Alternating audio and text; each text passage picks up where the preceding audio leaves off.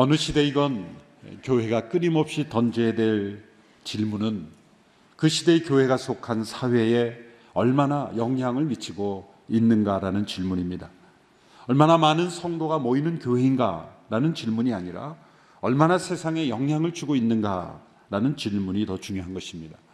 우리 성도들 간의 서로 간의 친밀함, 그런 인티머시를 얘는 충실하지만 이 사회에 대한 영향력, 임팩트는 존재하지 않는 교회가 된다면 그것은 교회가 세상을 변화시키는 것이 아니라 세상에 의해 교회가 변화되고 말 것입니다. 그러나 교회가 세상을 변화시켜보겠다고 이 세상의 권력 싸움에 직접 끼어들어 권력을 추구하는 것은 매우 위험합니다. 역사는 우리에게 정치적인 권력을 이용한 교회가 명예로운 결실을 맺은 적이 없다는 것을 가르쳐주고 있기 때문입니다. 대부분의 경우에 교회가 그 본래의 본질과 사역에서 멀어질 뿐만 아니라 교회 자체가 부패하게 되었다는 것이 이미 중세 교회나 또 교회 역사를 통해서 우리에게 나타난 바 있습니다. 예수님께서 광야에서 사단이 세상에 권력을 주겠다는 유혹을 뿌리치신 것, 그것은 오고 오는 모든 교회가 어떤 자세로 대해야 될 것을 우리에게 알려주신 것이죠. 이런 관점에서 사도행전 19장에 나오는 이 사도 바울의 사역을 통해서 이 에베소라는 도시에서 일어난 일들은 매우 중요한 교훈을 주고 있습니다. 교회가 이 사회에 어떤 영향을 미치는 공동체로 존재하는가에 대한 그 방향을 제시해주고 있기 때문입니다. 오늘 본문 23절에 보면 에베소에서 큰 소동이 일어났습니다. 그런데 복음의 말씀 때문에 큰 소동이 일어났다라고 기록되어 있습니다. 말씀을 믿는 사람들이 소동을 일으킨 것이 아니라 믿지 않는 사람들이 큰 소동을 일으켰는데 그것이 복음의 말씀이 그 지역에 전해졌기 때문에 일어난 소동이라는 것이죠. 어떤 소동이 일어났습니까? 에베소에 있는 큰 연극장에 에베소 시민들이 함께 모여 큰 소요를 일으켰습니다. 약간 그 당시에 2만 5천 명 정도가 들어갈 수 있다고 하는 큰 연극장, 그곳에 사람들이 모여들어 바울의 동행자였던 가이오와 아리스도아고라는 동행자들을 붙잡아서 그들을 위협하기 시작했습니다. 수많은 사람들이 모여들었는데 아이러니한 것은 그곳에 모인 사람들 중에는 왜 모였는지도 모르고 모인 사람들도 있었다. 오늘 본문 19장 32절의 말씀을 보십시오. 연극장 안에서 어떤 사람은 이 말을 하고 또 다른 사람은 저 말을 하는 통에 모인 곳은 매우 혼란스럽게 됐습니다. 심지어 자기들이 왜 그곳에 모였는지 모르는 사람들도 대부분이었습니다. 일부의 사람들은 왜 모였는지 알고, 그리고 대부분의 사람들은 왜 모였는지도 모르고 일단 모인 것입니다. 어떤 군중 심리에 의해서, 소수의 사람들에 의해서 충동되어 모인 것이죠. 24절에 보면은 그 이유가 상세하게 설명되어 있습니다. 이 에베소라는 지역에 있는 데메드리오라는 한 은세공업자가 이 사람들을 충동질했기 때문입니다. 그 당시에 에베소에 있었던 이 아데미 여신, 이 아데미 여신은 그 로마의 다이아나라는 여신을 헬라식으로 발음한 것이죠. 다산과 풍요의 신이라고 일컬어졌던, 그 당시에 아시아와 로마 제국을 휩쓸었던 그런 여신입니다. 그 아데미 여신의 그 모형, 그러니까 미니어처죠. 그러니까 그 모형을 마치 자신이 집에다가도 모셔놓고 자신이 또 보관도 하고 또 부적처럼 가지고 다니기도 하고, 그 아데미 여신의 그 모형을 만드는 사업이 가장 번창했던, 그 정도로 아데미 여신이 많은 영향을 미치고 있었던 에베소였다는 것이죠. 바로 그 사업을 하는 사람입니다. 그 사업을 통해 많은 돈을 얻고 있었던 사람이 그 일에 관련된 사람들을 불러놓고 이렇게 충동한 것입니다. 그것이 오늘 본문 25절에서 28절의 말씀입니다. 같이 한번 읽어볼까요? 좀 길지만 함께 읽어보겠습니다. 시작. 그가 직공들은 물론 이 일에 관련된 일꾼들을 불러 모아놓고 말했습니다. 여러분도 알다시피 우리가 이 사업으로 소득이 꽤 좋았습니다. 그런데 여러분도 보고 들은 대로 바울이라는 사람이 여기 에베소뿐 아니라 아시아에서 온 지방에서 사람들이 만든 신은 신이 아니다 라며 많은 사람들을 설득해 마음을 돌려놓고 있었습니다. 이렇게 되면 우리 사업의 명성이 떨어질 뿐 아니라 위대한 여신 아데미 신전의 명예도 실추되고 아시아 지방과 전 세계에 걸쳐 숭배되고 있는 이 여신 자체도 그 신성한 위엄을 잃을지도 모르는 위험이 있습니다. 그들의 이 말을 듣자 화가 치밀어 올라 에베소 사람들의 아데미 여신은 위대하다고 소리 높였습니다. 그들이 이 말, 거기까지 읽겠습니다. 데메트리오라는 사람이 얼마나 탁월한 대중 선동가인지를 보죠. 이 소동의 배후 인물입니다. 바울의 사역을 통해서 우상에서 떠나는 사람들이 많아졌다는 거죠. 사람들의 말씀을 듣고 특별히 사람이 만드시는 신이 아니다. 당연한 진리죠. 사람들이 만들어야만 존재할 수 있는 신, 어떤 모양을 만들고 어떤 그림을 붙여놓고 어떤 장식을 함으로 신이라 불리는 것은 신이 아니다.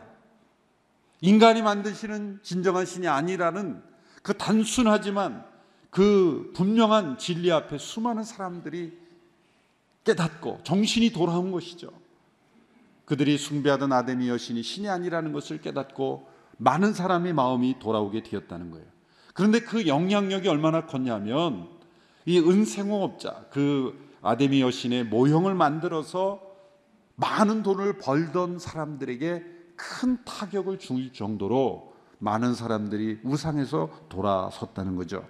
그래서 이 데메드리오라는 사람이 같은 업종에 있는 사람들을 불러 모으고 이제 소묘를 일으킨 것입니다. 그런데 그가 이 말을 보면 사실 중심에는 뭐가 있어요? 자신의 수입이 줄어든 것입니다. 그런데 그것을 가장 큰 명분으로 내세우지 않습니다. 더 큰 명분은 위대한 아데미 신의 명예가 실추된다. 그 위대한 여신 아데미 여신의 그 존엄이, 신성한 위엄이 추락된다라는 명분으로, 겉으로 볼 때는 종교적인 명분, 또 이 사업의 명성이 실추된다, 다른 명분을 내세우면서 실제 명분을 숨긴 것이죠. 그 당시에 에베소에 존재하던 이 아데미 여신 신전은 그 당시에 세계 불가사의 중에 하나였죠. 그 아테네에 있는 파르테논 신전보다 4배나 더 큰, 그래서 19m 되는 대리석 기둥이 127개나 되는, 폭이 115m, 또 길이가 115m, 폭이 55m로 그 당시의 건축물로서는 불가사의할 정도의 그런 규모를 자랑했다는 거예요. 그래서 이 아데미 신전을 구경하려고 오는 많은 사람들이 그 에베소를 방문했고 그것이 관광 수입이 됐고, 또 그 아데미 여신의 그 모형을 다 구입해서 또 집에다 모셔놓고 그렇게 아데미를 숭배하는, 그 숭배를 전파하는 본산지가 에베소였다는 것이고, 그로 인해서 막대한 경제적 이익을 얻던 사람이 이 데메드리오라는 사람이라고. 그 사람이 사람들을 선동해서 이제 사람들을 분노하게 한 거예요. 그런데 사람들은 왜 분노했어요? 자신들이 숭배하는 아데미 여신을 위엄과 명예를 실추된다는 말 때문에 흥분했지만 사실 진짜 이유는 뭐예요? 이 데메드리오와 그 업자들의 그러한 소득이 줄어든 거예요. 중요한 것은 이러한 소동이 도시 전체에서 일어날 정도로 사회적 파급이 컸다는 것이죠. 여러분, 우리가 주목할 것은 여기에 있습니다. 바울이 어떤 정치적으로 사람들을 중동에서 아데미 신전을 반대하는 소동을 일으킨 것이 아닙니다. 또 그 아데미 신전을 폭력적으로 어떤 파괴하는 소동을 일으킨 것도 아닙니다. 바울은 말씀을 전했습니다. 사람이 만드시는 신이 아니다라는 메시지를 통해 사람들의 마음이 우상으로부터 떠나도록 한 것입니다. 그러나 사람들이 그 우상에서 떠나는 파급 효과가 그 우상으로 경제적 이익을 얻던 사람들이 타격을 입을 정도였다라는 거죠. 여러분, 경제는 중요합니다. 그러나 때로 하나님이 역사하실 때는 불의한 경제는 줄어들 수도 있어요. 우리가 어떻게 사회에 영향을 미쳐야 되는가에 대한 어떤 패러다임을 보여주는 내용입니다. 교회가 어떤 정치 권력을 가지고 세상을 변화시키는 것이 아니라 우상을 부수고 폭력적인 대응으로 변화를 일으키는 것도 아닙니다. 교회가 전하는 말씀, 진리 앞에서 사람들이 우상에서 떠남으로 인해서 때로 악에 기생하여 번창했던 사업들은 줄어들고 선한 사업들이 흥하게 되는 그런 사회 변혁이 일어나게 되었다는 것이죠. 복음의 사역이 증거될 때 때로는 사회의 구조적인 악과의 충돌도 있을 수 있습니다. 이런 소동들이 있을 수 있습니다. 그러나 하나님의 능력이 이 우상을 통해 사람들을 사로잡고 있는 사단의 능력보다 크심을 믿고 이런 소동을 두려워하지 않아야 될 줄로 믿습니다. 에베소에서는 또 다른 소동이 일어났습니다. 그 소동은 믿지 않는 자들이 일어난 소동이 아니라 회개로 일어난 건강한 소동입니다. 에베소에서는 오늘 본문 이전의 사건을 기록하고 있는데요, 19장 7절, 17절 이하에 보면은 마술을 하던 수많은 에베소에 있던 사람들이 예수님을 믿고 회개함으로써 그 회개의 증거로 자신들이 가지고 있던 마술책들을 다 불태워버리는 사건이 일어납니다. 17절부터 20절의 말씀을 함께 보시겠습니다. 17절에서 20절 시작. 이 사실을 알게 된 에베소에 사는 유대 사람들과 그리스 사람들이 모두 두려움에 사로잡혔고 주 예수의 이름을 높였습니다. 믿게 된 사람들이 많이 나와 자신의 악한 행위들을 고백하고 공개했습니다. 마술을 하던 많은 사람들은 그 책을 모아 사람들이 보는 앞에서 태워버렸습니다. 그들이 그 마술책들의 값을 매겨보니 모두 5만 드라크마 정도가 됐습니다. 이렇게 해서 주의 말씀은 점점 힘있게 퍼져나갔습니다. 당시 에베소는 마술의 도시로 또한 유명했습니다. 오늘 이 시대의 마술은 눈속임 정도로 생각하지만 그 당시에는 마술적인 그런 의식뿐만 아니라 주문을 외우고 저주를 하는 한 우상 숭배의 한 형태로서 수많은 마술가들이 존재했죠. 어느 신약학자, 저명한 신약학자의 책을 보니까 셰익스피어의 희곡 중에서 에베소에 대해서 언급한 대사가 있다고 해서 기록한 내용을 제가 인용해 봅니다. 이런 내용들이 나옵니다. 그러니까 사실이었다는 거죠.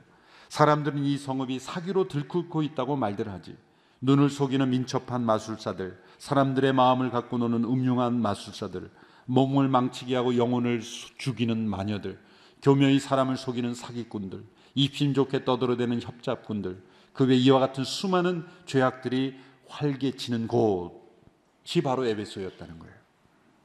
그런데 이러한 이들이 앞장서서 이런 일을 하고 있던 사람들이 성령의 놀라운 역사를 보고 자신들이 사용하던 마술책들을 불태워버리는 일이 일어났다는 거예요. 그들이 모아서 불태운 그 책들의 가치가 5만 드라크마라고 하는데 계산해 보면 5만 명의 하루 품삯, 한 사람의 이 일할 때 139년 정도의 연봉 정도가 되는 매우 큰 돈이죠. 자신들이 의지하던 그 마술책들을 함께 모아 불태우는 이 놀라운 변화, 이런 변화가 에베소에서 일어났다는 거예요. 말씀 증거를 통해서 이런 변화가 일어났다는 거예요. 교회 역사적으로 이런 사례들이 많죠. 15세기 이탈리아의 종교개혁자였던 사보나롤라라고 하는 분이 말씀을 증거했을 때 그 피렌체에서 어떤 일을 했냐면 그 도시의 사람들이 그들이 보던 이 포르노그래프 잡지들을 다 꺼내서 다 불태웠다. 그런 일들이 일어났다는 거예요. 에베소에서 왜 이런 영적 소동이 일어났습니까? 바울을 통해 성령의 놀라운 기적들이 나타났기 때문입니다. 이 우상과 미신, 사기와 죄악으로 가득한 곳에서 성령님께서 역사하심으로 사람들이 그 하나님의 능력을 인정할 수밖에 없는 그러한 표징을 보여주신 거예요.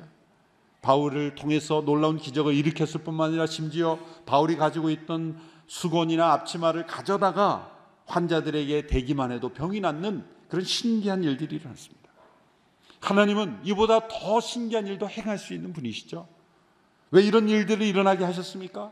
바울이 위대하다는 걸 보여주기는 것이 아니라 그 시대에 그렇게 마술과 주술과 그런 사기와 죄악에 가득한 이들을 그 하나님의 능력의 임재하심을 보여주시지 않으면 그들이 무릎을 꿇지 않거든요. 이때 아주 재미있는 사건이 일어났는데요, 어떤 사람들이 바울이 그렇게 귀신을 쫓아내고 병을 고치고 신비한 기적을 행하니까 바울의 이름을 이용해서 뭔가를 해보려고 했던 사람들이 나왔습니다. 그래서 그들이 뭐라고 했냐면 이렇게 말한 거죠. 주문을 외우듯이 바울이 전파하는 예수를 힘입어 내가 너에게 명령한다, 이렇게 이용한 거예요. 예수님도 믿지 않고 바울이 전한 말씀도 듣지 않았던 사람들이 곧 그걸 주문처럼 이용하는 거예요. 바울은 예수님의 이름으로 명한다 이렇게 했을 텐데 자신들은 예수님을 안 믿으니까 어떻게 이용한 거예요? 바울이 전파하는 예수를 힘입어 내가 너에게 명령한다 이렇게 이용하려는 거예요. 그때 어떤 일을 하냐면 그 악신에 들린 사람이 19장 15절에 보면 이렇게 말합니다. 아주 너무 재밌어서 우리가 한번 읽고 넘어가야 돼요. 15절의 말씀 우리 같이 한번 읽어보겠습니다. 시작. 그러자 그 악한 영이 그들에게 대답했습니다. 내가 예수를 알고 바울도 안다. 그런데 너희는 누구냐? 너무 재밌는 말을 악한 영이 했어요. 내가 예수도 알고 바울도 알는데 그들은 진짜 능력이 있는 걸 난 아는데 너희는 누구냐? 능력도 없는 것들이 그렇게 이제 그런 거예요.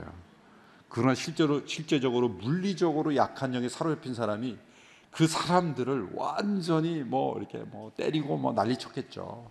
그리고 막 발가벗겨지고 피를 흘리며 도망갔다라는 것이 에베소에 쫙 소문이 난 거예요. 악한 영이 비참하게 당하는 그런 모습을 보면, 그러나 그 악한 영들을 사도 바울의 성령의 역사를 통해서 쫓겨나가는 모습을 보면서 진정한 하나님의 능력을 인정하게 된 거예요. 이런 소동이 일어난 거죠. 여러분, 사도행전 19장에서 에베소에서 일어난 이 두 개의 큰 소동을 기록해 주신 이유가 뭘까요?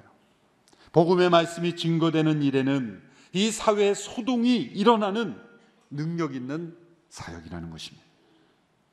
하나는 믿지 않는 이들이 자신들이 이익을 더 불의한 이익을 얻지 못하게 된 것을 싫어하는 악한 마음에서 일으키는 반대의 소동이고, 또 하나는 악한 마음을 회개하고 자신들의 불의한 것을 불태우는 회개하는 이들의 영적 소동입니다.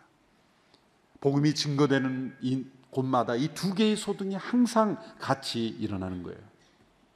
이것은 말씀의 사역과 성령의 역사의 결과입니다. 말씀이 세상에 전해지고 성령님께서 역사하실 때는 이러한 소동이 사회에 일어난다는 거예요. 그래서 어디서 출발했습니까?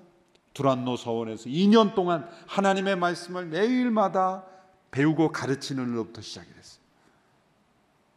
그들이 언제 하루에 어느 시간대에 말씀을 배웠다고 지난주에 제가 말씀드렸는데요, 가장 무더울 때 오전 11시에서 오후 3, 4시까지 그 당시 사람들은 다 낮잠 자러 들어갈 가장 뜨거운 태양에 그들은 모여서 말씀을 배웠어요. 그 뜨거운 태양보다 더 뜨거운 말씀에 대한 열정이 있었기 때문에, 그 열정은 어디서 왔습니까? 성령의 세례가 그들에게 임했기 때문이에요. 성령의 세례가 그들에게 임했을 때 그들은 이렇게 말씀을 사모했고, 그 말씀을 사모하는 이들을 통해서 또한 이 성령의 놀라운 역사와 신기한 기적들이 일어난 거예요. 그 신비한 기적들이 일어남으로 또다시 하나님의 말씀 앞에 그들이 무릎을 꿇고 우상에서 떠나게 되고, 이 말씀과 성령은 함께 동시적으로 순환적으로 역사되는 것입니다. 그 말씀과 성령 역사가 사회의 변혁으로 일어나는 거예요. 우리 한국 역사를 보십시오. 1907년 평양 대부흥이 일어난 이후에 우리나라에서 오랫동안 내려왔던 노비제도, 축첩제, 그런 사회 악습들이 끊어지게 된 계기는 영적 대부흥이 일어났을 때 하나씩 끊어졌어요. 1907년 평양 대부흥이 일어난 이후에 노비 폐조 제도 운동이 일어나고, 그런 사회의 큰 변혁들이 일어나는 거예요. 금주구면만이 아니라 우리 사회에 존재하고 있었던 양반과 그런 어떤 노비의 그 간격이 깨지게 되는 그런 일들이 다 영적 운동과 함께 일어난 거예요. 우리나라에 존재하는 가난 농군학교, 또 대한기독교 여자 절제회, 이런 절제 운동들, 사회 운동들, 농촌을 깨우는 운동들 다 어디에서 일어났습니까? 말씀과 성령으로 깨어있는 영혼들을 통해 일어난 것입니다. 영국에는 윌리엄 윌버포스가 노예제도를 폐지하기 위해서 그가 국회의원이 된 때부터 노예제도를 결국 그가 죽은 직후에 그 제도가 폐지됐죠. 말씀과 성령의 사람들이 이 사회에 국회의원이 되고 사회 지도자가 되고 자기가 처한 곳에서 사회를 변혁하는 일들이 일어났다는 거예요. 우리에게 열어보았던 짐 신발라 목사님, 브루클린 예, 그 마약과 중독과 매춘과 그 약탈이 가득한 그 지역에서 20여 명으로 시작한 그 브루클린 태버너클 처치가 수많은 영혼들을 변화시키고, 앞에서 찬양하는 그 찬양단원들이 되게 다 변화된 사람들이라는 거예요. 그 교회를 통해서 예수 믿고 악습을 끊고 사회가 변화되는 그러한 일들, 이것이 사도행전적 교회의 모습이에요. 말씀에서 시작해서 성령의 놀라운 역사를 통하여 사회의 변혁의 열매를 맺게 되는 것입니다. 세상에 소동을 일으키는 교회입니다. 때로는 악한 세력들이 반대하는 소동도 있지만 회개하는 소동도 일어난 거예요. 우리 오늘의 교회를 통해 이 서울과 한국의 영적 소동이 일어날 수 있게 되기를 바랍니다. 에베소에서 일하는 놀라운 성령의 역사가 우리 교회와 우리 성도들의 삶을 통해 우리 성도님들의 일터에서 놀라운 영적 소동이 일어납니다. 교회가 존재함으로 사회가 변화된 역사에 큰 쓰임받는 그런 온누리 교회 될 수 있게 되기를 주님의 이름으로 축원합니다. 기도하겠습니다. 하나님 아버지, 에베소에서 일어난 사도행전적 역사가 오늘 이 시대에 온누리 교회를 통해서도 이 시대에 일어나기를 간절히 소망합니다. 우리가 더욱더 말씀 앞에 엎드리고 성령의 역사의 통로가 되므로 주님께서 우리를 통해 일하시는 이 시대의 놀라운 사회의 변혁이 일어나게 하옵소서. 예수님의 이름으로 기도하옵나이다. 아멘.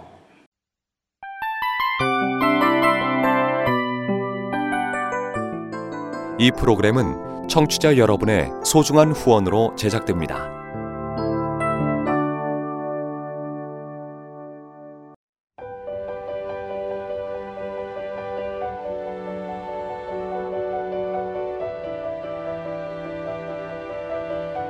세상에는 수많은 교회들이 있지만 더 깊이 있는 말씀 강해를 찾기 위해 크기로만 교회를 선정하지 않습니다. 보다 좋은 영적 콘텐츠를 더 많이 나누기 위해 방송비를 받지 않습니다. 1년 365일 복음만 전하고 싶어서 우리는 광고를 하지 않습니다. 온누리의 복음을 땅끝까지 CGN TV와 함께 땅끝 선교사가 되어주세요.